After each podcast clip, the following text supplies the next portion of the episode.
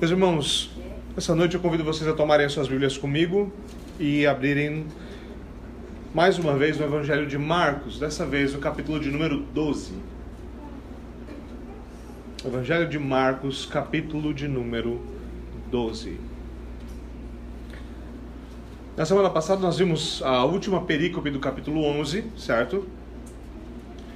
Capítulo 11 do Evangelho de Marcos, ele termina com os líderes de Israel confrontando Jesus sobre a questão da autoridade, certo? A pergunta fundamental lá deles era: da onde vem essa autoridade? Quem te deu autorização? Que autoridade é essa?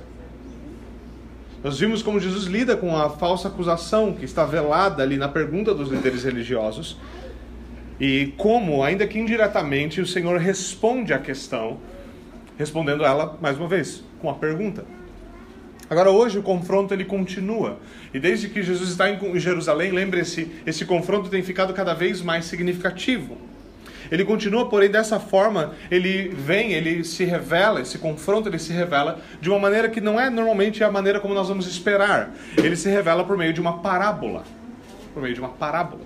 Parábola essa que, pelo menos ao fim dela, ela é claramente pre, é, compreendida por aqueles que estão ouvindo. Como nós, nós vimos na semana passada, aqueles que rejeitam a todos os que são enviados pelo próprio Deus acabarão por fim rejeitando o próprio Filho de Deus. E essa parábola vai ilustrar isso de maneira bastante, bastante real. Então vamos atentar à leitura da palavra de Deus, mais uma vez, Marcos capítulo 12. Nosso texto de hoje estende-se do versículo 1 até o versículo 12. Eu vou fazer a leitura, ouçam com atenção e com fé. Assim diz o Senhor. Então Jesus começou a lhes falar por parábolas. Certo homem plantou uma vinha, colocou uma cerca ao redor dela, cavou um tanque para prensar uvas e construiu uma torre. Depois arrendou a vinha a alguns lavradores e foi fazer uma viagem.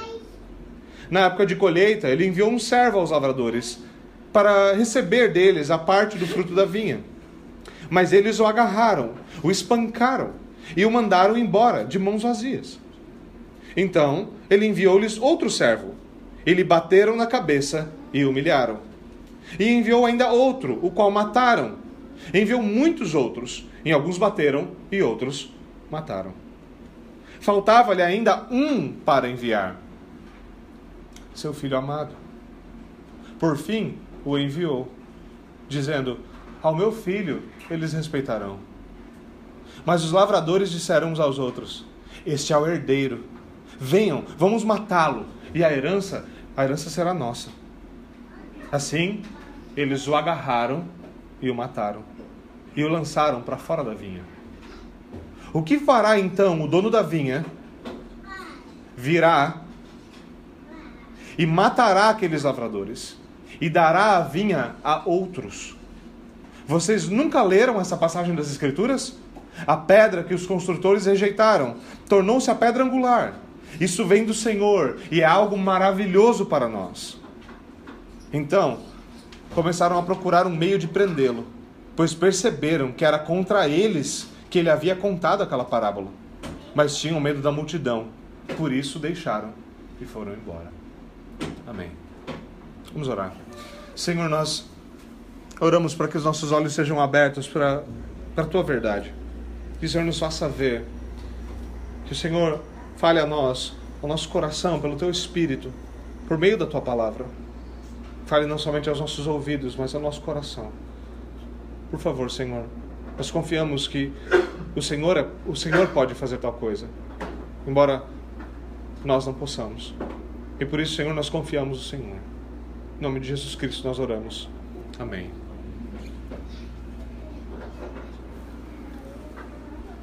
Bom, meus irmãos, então nós estamos aqui no capítulo 12, mais um capítulo.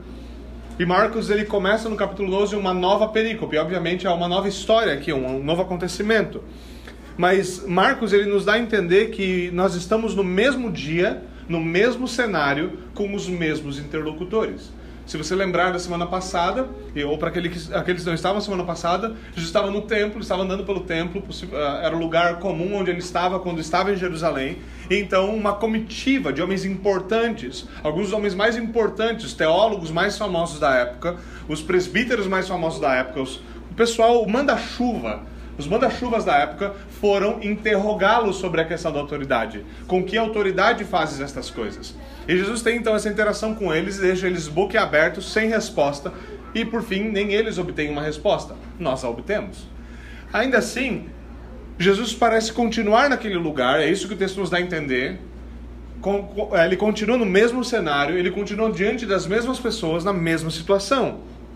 Contudo, na perícope anterior, é a comitiva de homens importantes, de líderes religiosos, que vêm para confrontá-lo, para questioná-lo. Agora, aqui nessa perícope, Jesus assume uma postura mais ativa de interação com a comitiva, que veio então questioná-lo. Ele continua a interação, mas agora nos diz Marcos, ele passa a falar por meio de parábolas. Isso aqui é importante em Marcos, por quê? Porque na nossa exposição de Marcos, talvez se sua memória for bem afiada, você vai se lembrar que a última vez que nós nos deparamos com uma parábola aqui em Marcos foi lá no capítulo 7. Certo? Lá no capítulo 7. Mas aqui no terceiro ato, Jesus retoma esse, seu uso. Ele volta a usar parábola. Mas aqui no terceiro ato, ele a retoma de uma maneira peculiar, pelo menos agora.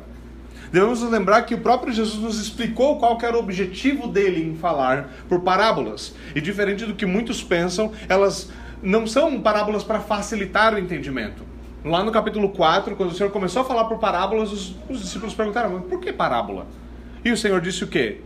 Eu estou falando por meio de parábolas para que o reino de Deus, os mistérios do reino de Deus, sejam revelados aos que creem, mas aos demais, parábolas são dadas para que vendo não vejam e ouvindo eles não entendam. Contudo, essa parábola aqui é bastante singular. Bastante singular. Ela não começa como as demais, do tipo, o reino dos céus é semelhante, certo? E embora essa parábola de fato nos fale sobre o evangelho, ela é uma parábola de julgamento, uma parábola de juízo. E dessa vez, dessa vez, aqueles a quem ela é direcionada, por fim, eles compreendem o sentido da parábola.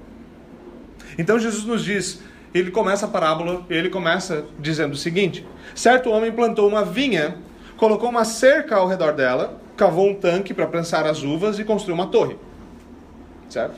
Está construindo um vinhedo. Depois arrendou a vinha a alguns lavradores e foi fazer uma viagem. Essa mesma parábola é encontrada nos outros evangelhos sinóticos e nós devemos entender, a primeira coisa que devemos entender é o seguinte: vinhas eram algo comum na época, especialmente perto das vertentes de Israel. Certo? Isso era algo comum. E Jesus nos diz que esse homem foi lá e plantou essa vinha, constrói um tanque. Esse tanque serviria, obviamente, para que as uvas pudessem ser pisadas e preparadas para fermentação. Certo? Isso quer dizer que, na época, vinho era vinho. Certo? Se você alguma, algum dia teve dúvida que na Bíblia vinho era vinho, vinho é vinho. Certo? Não era suco d'uva. Certo? Não era, não era certo, nada parecido com o nosso suco de uva. Ele era um produto fermentado. E o texto nos diz que ele protege a vinha, fazendo o quê? Colocando um muro ao redor dela, para que animais ou ladrões não entrem. E também ele coloca uma torre. Essa torre possivelmente serviria a dois propósitos: primeiro, para guardar os mantimentos, e segundo, para se colocar um vigia em cima. Certo? O que ele tem ali é tudo o que é necessário. Ele tem uma vinha muito bem plantada, tudo certinho. E então o dono da vinha sai em uma longa viagem. Eu, se eu não me engano, o Evangelho de Marcos fala ele sai numa longa viagem. Ele vai viajar. E claro, na época toda viagem é longa, certo? Não tinha trem, não tinha carro, não tinha avião. Toda viagem é longa. Mas independente disso, ele fica por bastante tempo fora. E por isso ele arrenda a vinha.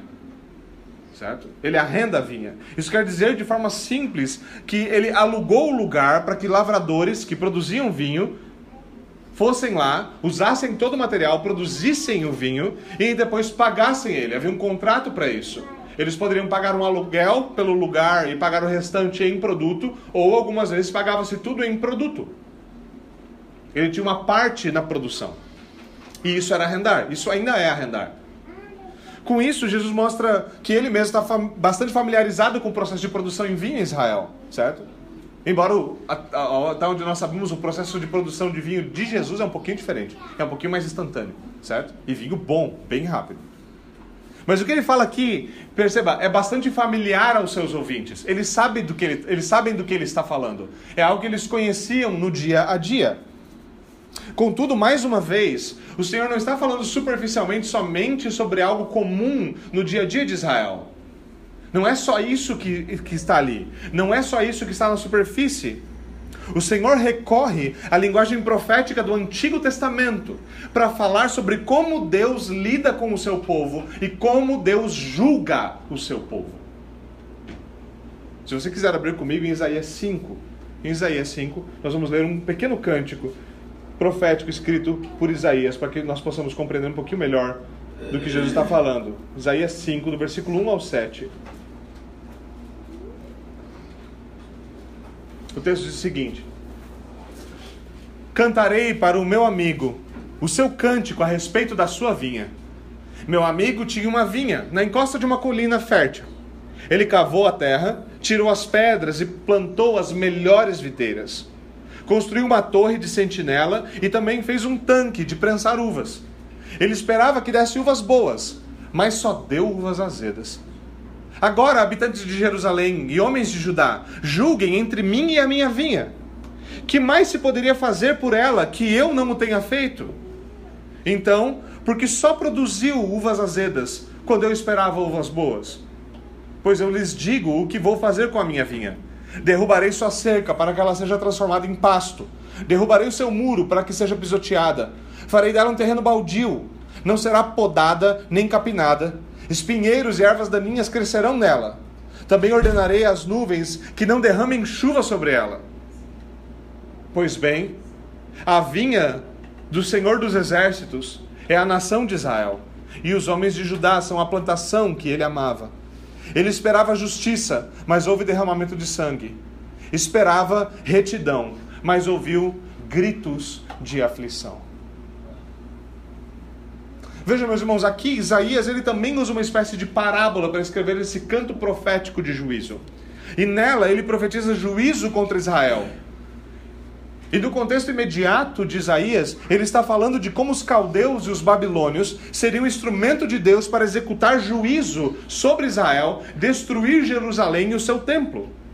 E aqui Jesus claramente toma emprestado essas imagens para contar a sua parábola, tratando do mesmo tema, o juízo sobre o povo de Deus. Agora, há vários paralelos. Há coisas que não são iguais nessas parábolas, obviamente, mas há vários paralelos. E o mais importante deles é o seguinte: em ambos os textos, nós vemos a graça de Deus para com seu povo. Em ambos os textos, nós vemos a graça de Deus para com o seu povo. Ele planta a vinha, ele dá todo o necessário para que se produza bom fruto. E é exatamente isso que o Senhor faz conosco na salvação. Ele nos salva, ele nos purifica, ele nos capacita com o Espírito Santo para que nós possamos frutificar, para que nós possamos dar bom fruto.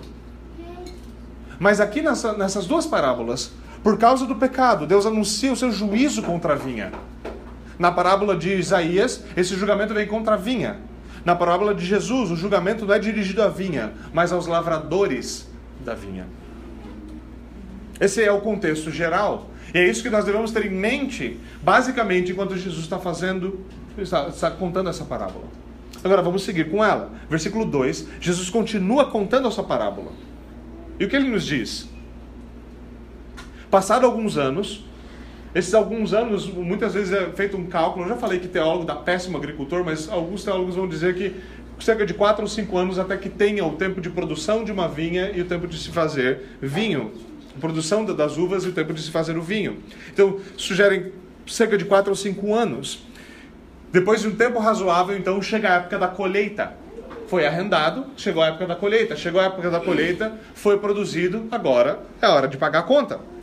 E como era comum, então o dono da vinha envia um dos seus servos até os lavradores. Não vai ele mesmo até lá, ele envia um dos seus servos. E esse servo vai até eles. E esse servo vai até eles com a autoridade do seu senhor para cobrar o contrato, para cobrar o pacto que foi estabelecido.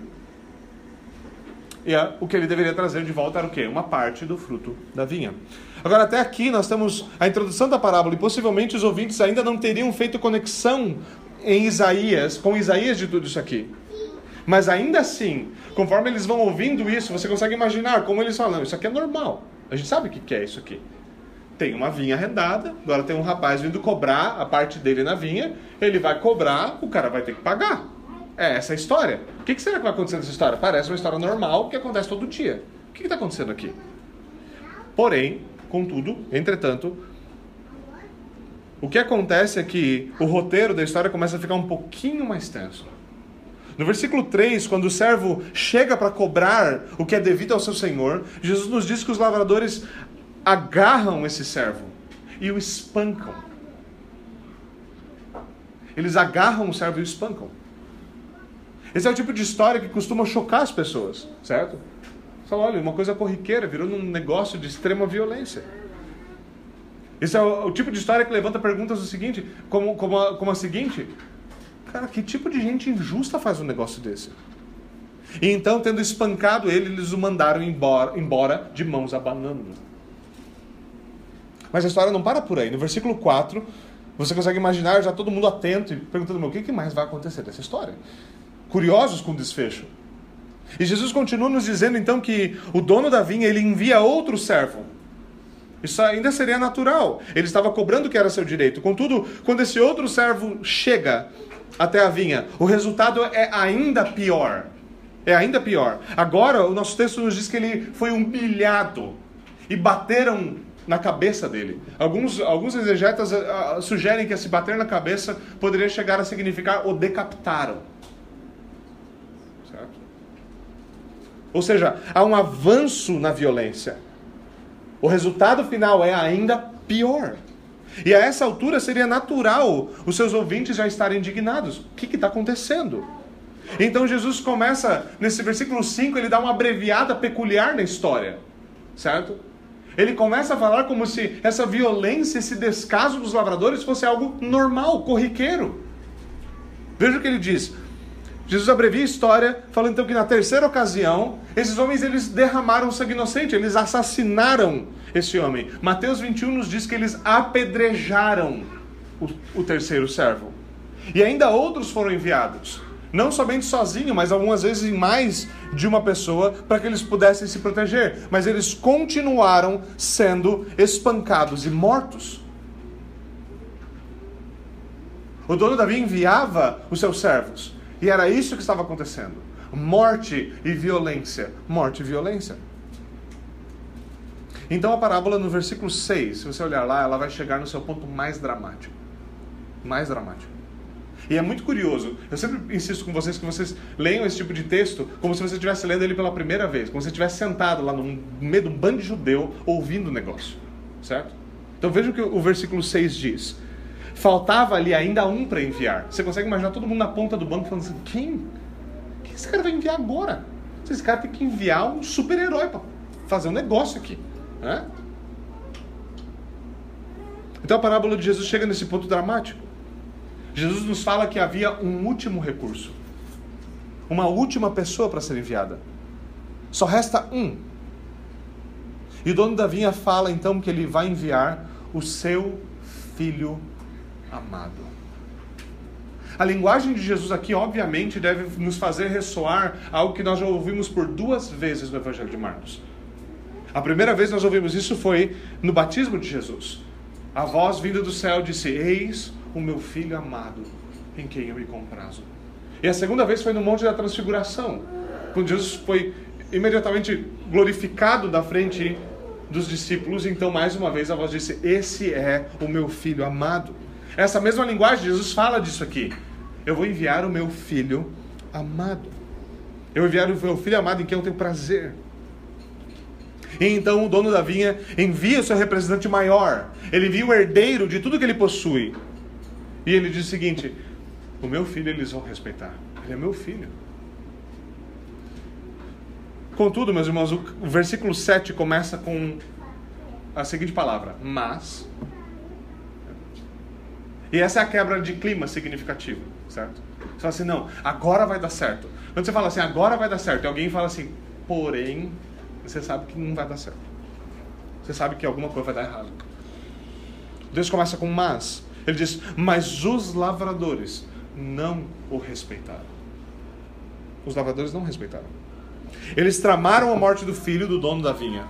Eles disseram, vamos matá-lo e a herança será nossa. Não dá para saber exatamente qual o tipo de raciocínio Jesus está expressando aqui. Como se ele dissesse assim: esse é o último recurso do dono da vinha, talvez ele já seja velho, vamos matar o filho dele, ele não vai mais ter o que fazer, a vinha vai ser nossa.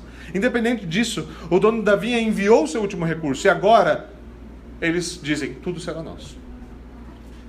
Tudo será nosso. Então o Senhor continua dizendo que eles fizeram exatamente conforme eles planejaram. Eles agarraram o filho eles mataram o filho. O filho não teve nem mesmo um enterro decente. Nem mesmo um enterro decente. O filho foi apenas lançado para fora da vinha. E assim Jesus encerra a parábola. Você consegue ver que Jesus está falando de algo bem grave aqui. Mas o que, que é? Do que ele está falando? Jesus encerra a parábola, então no versículo 9 ele mete uma pergunta no peito, sem dó. Ele pergunta o seguinte: O que o dono da vinha fará com os lavradores? O que o dono da vinha fará com os lavradores? Agora, aqui, eu acho muito interessante fazer esses paralelos bíblicos, então tenha um pouquinho de paciência comigo. É muito interessante lembrar aqui daquilo que Natan faz com Davi. Você lembra? Davi estava endurecido no seu pecado, Davi estava endurecido no seu pecado, então Natan chega, profeta de Deus, fala assim: Cara, deixa eu contar uma história para você. Tem um caos para te contar. Deixa eu te contar esse caos.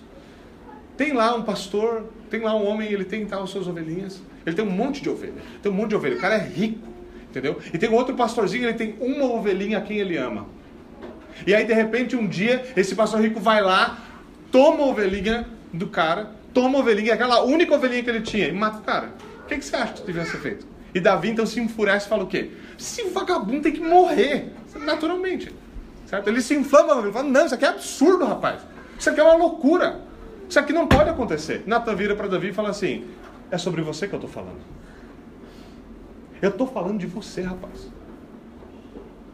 E Jesus faz o mesmo aqui. Mateus nos diz o seguinte: Mateus nos diz que os presentes, ouvindo a parábola, responderam o seguinte: Ele matará de modo horrível esses perversos.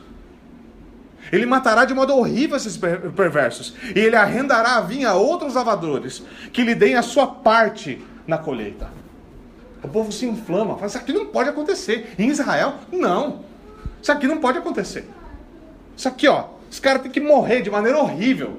Tem que linchar essa, essa raça. Como Davi, eles acabam de anunciar o seu próprio julgamento. Como Davi, eles acabam de bater o martelo na sua própria sentença. Aqui Jesus confirma essa resposta. Ele diz o seguinte: Ele virá e matará aqueles lavradores e dará a vinha a outros. A outros. Cada um dos servos enviados aqui, cada um dos servos enviados aqui pelo dono da vinha, eles representam cada um dos profetas que foi, foram enviados pelo Senhor para colher os frutos de Israel. A história dos profetas do Antigo Testamento nos mostra muito bem como eles foram tratados. Muitos deles foram apedrejados, outros mortos, outros espancados. Eles foram geralmente rejeitados. Eles vieram colher os frutos e cobrar Israel daquilo que eles tinham estabelecido em pacto com Deus. Contudo, os lavradores, os líderes do povo, os líderes religiosos, perseguiram os profetas, espancaram os profetas e mataram os profetas. Por fim, Deus enviou o seu próprio filho. Deus enviou o seu filho amado até eles. E Jesus conta então essa parábola não apenas revelando o que as autoridades do povo desejam fazer com ele, porque é isso que elas desejam. Desde o começo do confronto no, ato ter, no terceiro ato, é isso que eles querem fazer. Eles têm que matar esse cara. Mas Jesus conta essa parábola também para revelar o tipo de juízo de Deus que sobrevirá por causa do seu pecado.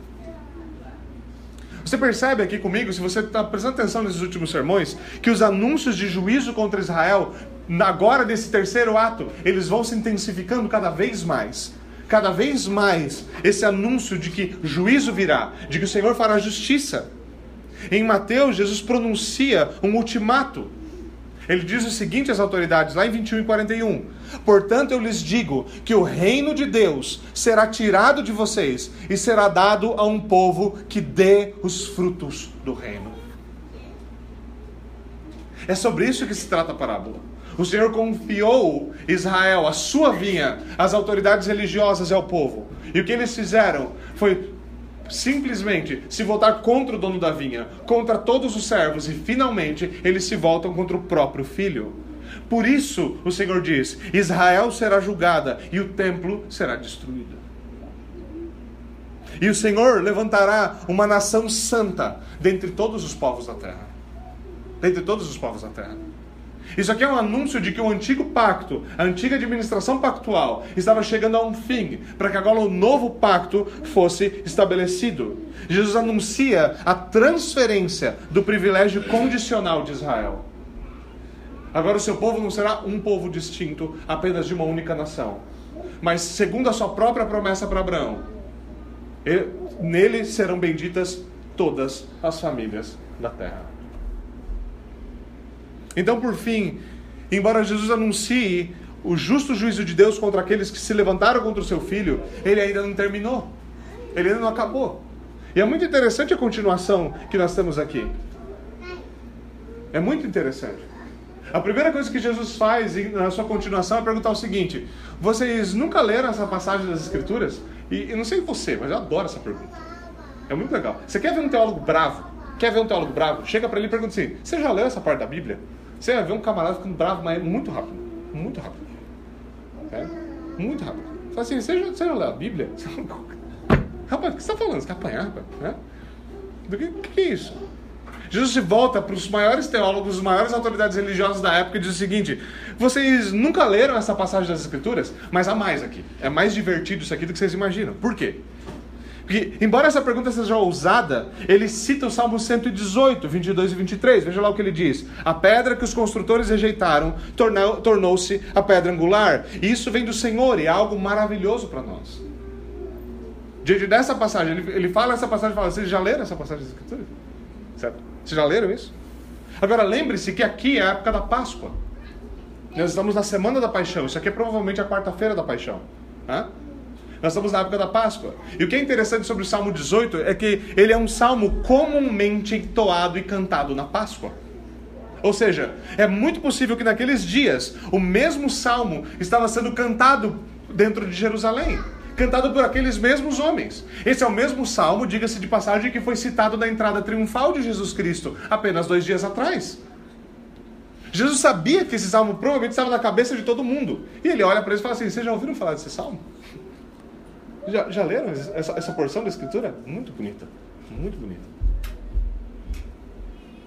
Em sua parábola, e o que é interessante, veja, voltando ao Salmo primeiro, desculpe, ele diz: A pedra que os construtores rejeitaram, ela tornou-se a pedra angular.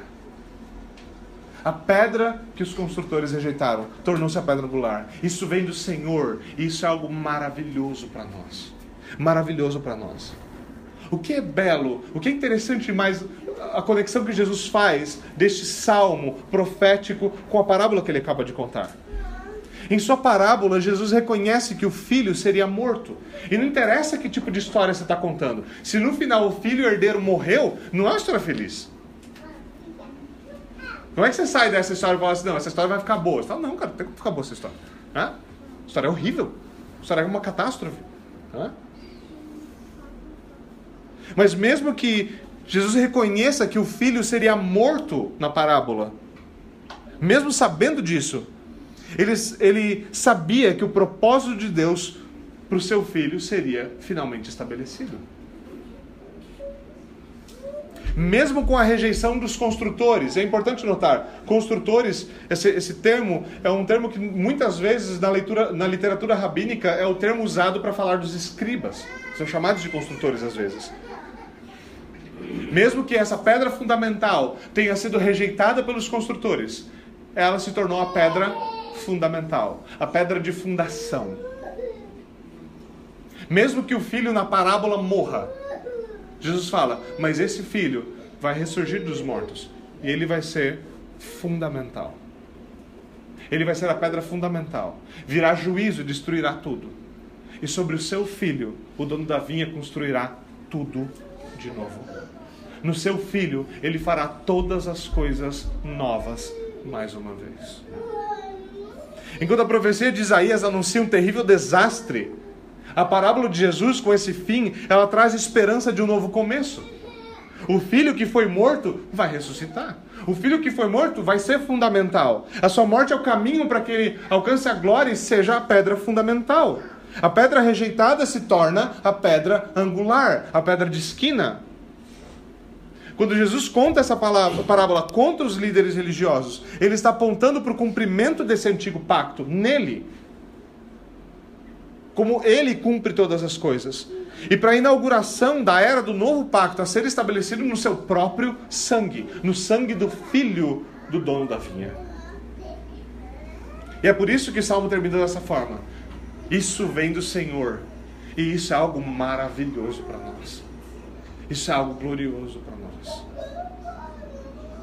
Então Marcos ele narra a reação das autoridades de Israel, certo?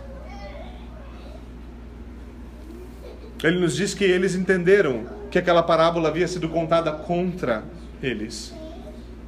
Isso é bem significativo, não é mesmo? Você vê, ao longo da história dos evangelhos, quantas vezes a gente deu de cara com os discípulos entendendo nada das parábolas?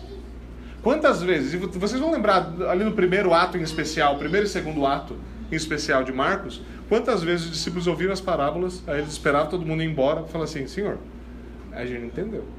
O senhor pode explicar? E aí vai o Senhor: Gente, vocês entenderam. Isso aqui. É, é, esse, é o, esse é o sentido da parábola.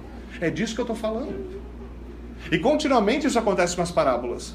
E uma das coisas que vão tendo uma ênfase, até principalmente no segundo ato, é a cegueira dos discípulos. Eles não conseguem ver as coisas que estão diante dos olhos deles. Às vezes eles falam coisas incríveis, mas eles nem entendem o que eles nem que eles mesmos falam, eles estão entendendo. Mas aqui, essas autoridades e líderes religiosos, eles entendem que é, dele que, eles, que é deles que Jesus está falando.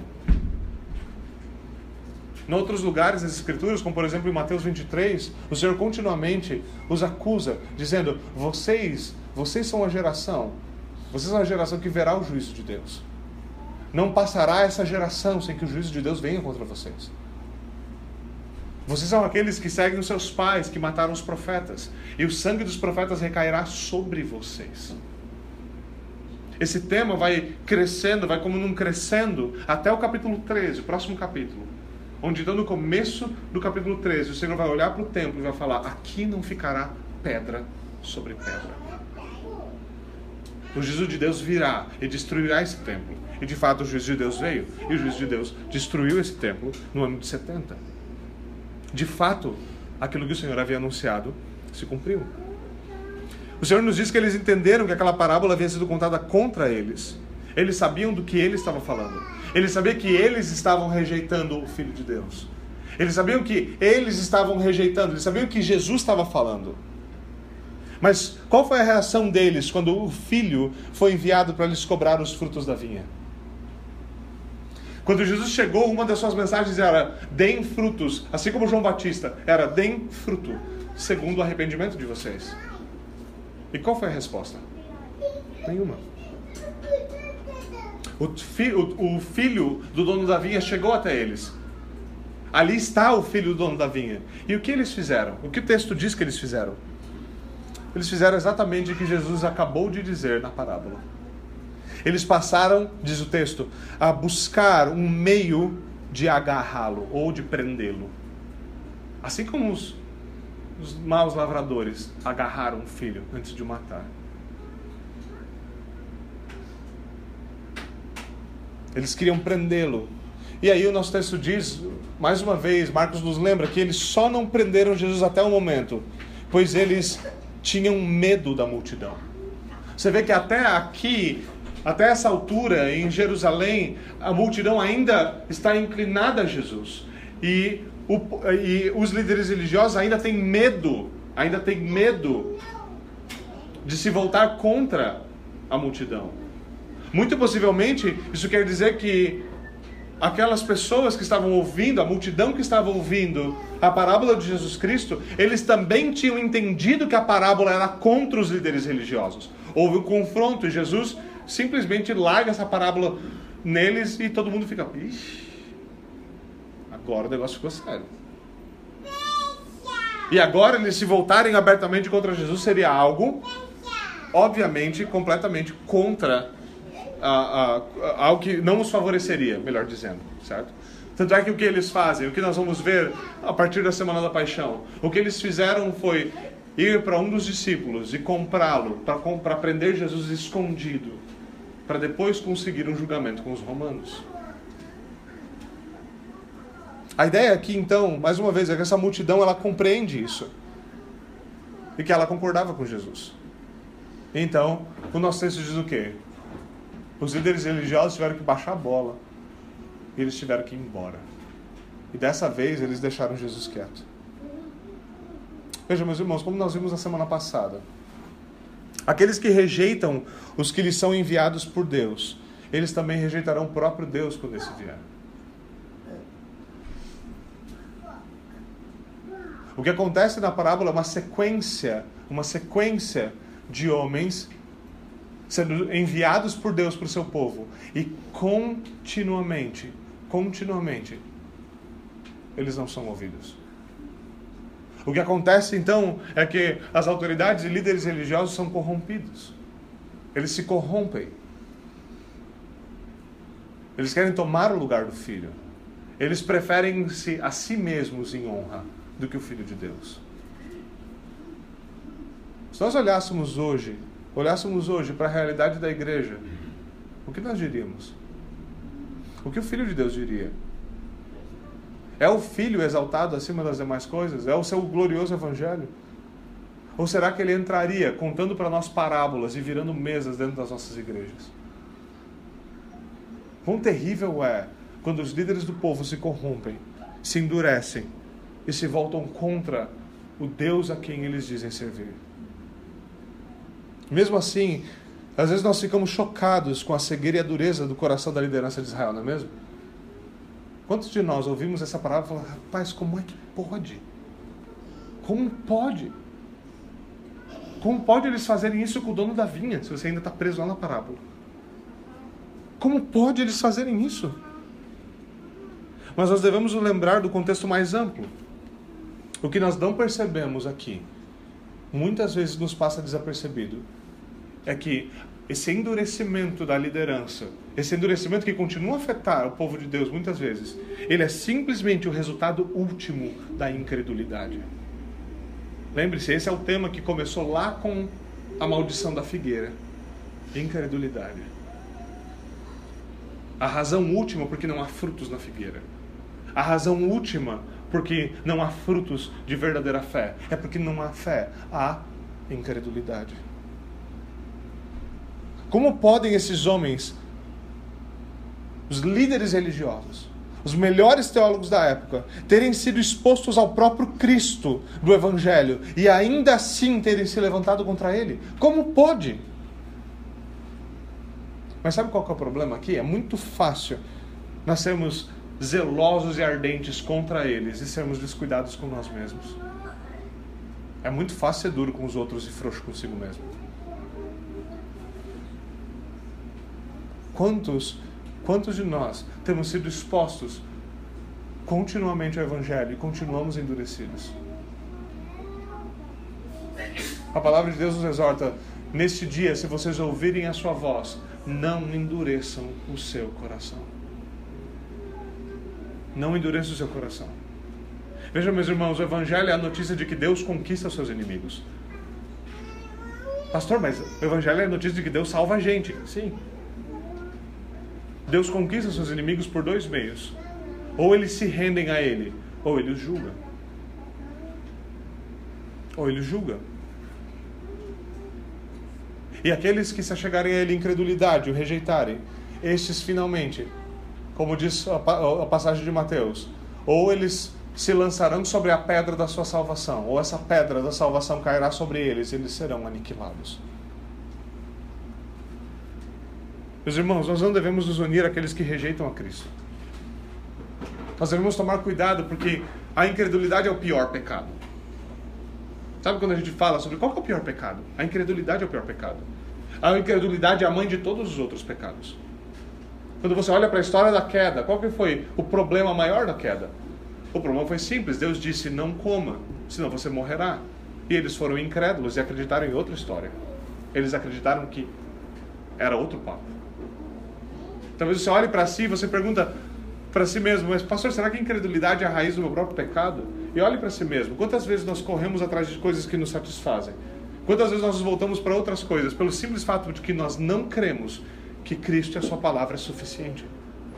Nós não cremos que obedecer é melhor do que sacrificar. Nós não cremos que Cristo basta. Nós não cremos que Ele pode satisfazer a nossa alma. Nós não cremos que nele há toda alegria.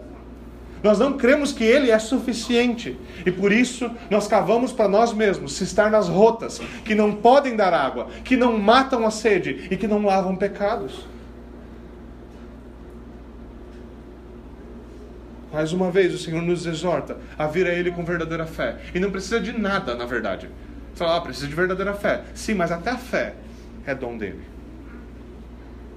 Até o arrependimento é Ele quem opera no nosso coração. De tal forma que nós de fato cremos, nós de fato nos arrependemos. Por isso nós não devemos nos voltar contra Cristo em incredulidade, mas nós voltemos, devemos dar as costas ao pecado e nos apegar a Cristo com verdadeira fé. Toda a nossa esperança, toda a nossa esperança se encontra na pedra que foi rejeitada, mas se tornou a pedra angular. Tudo o que nós temos encontra-se sobre a rocha da nossa salvação. Vamos até o Senhor Jesus Cristo em oração.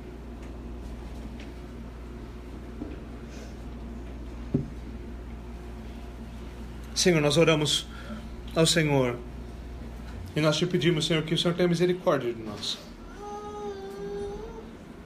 Senhor, não nos deixe nos endurecer. Hoje, Senhor, amolece corações pela tua palavra. Dá-nos verdadeiro arrependimento, Senhor. Por favor. Por favor. Opera em nós pelo teu santo evangelho. Aplica a tua palavra no nosso coração pelo poder do teu espírito, que de fato pode operar em nós. Faz aquilo que nós não somos capazes de fazer, Senhor, por favor. Por favor. Faz-nos nos lançar sobre o Senhor, confiar na rocha que é mais alta do que nós mesmos. Por favor, Senhor. Nós oramos em nome de Jesus Cristo. Amém. E amém.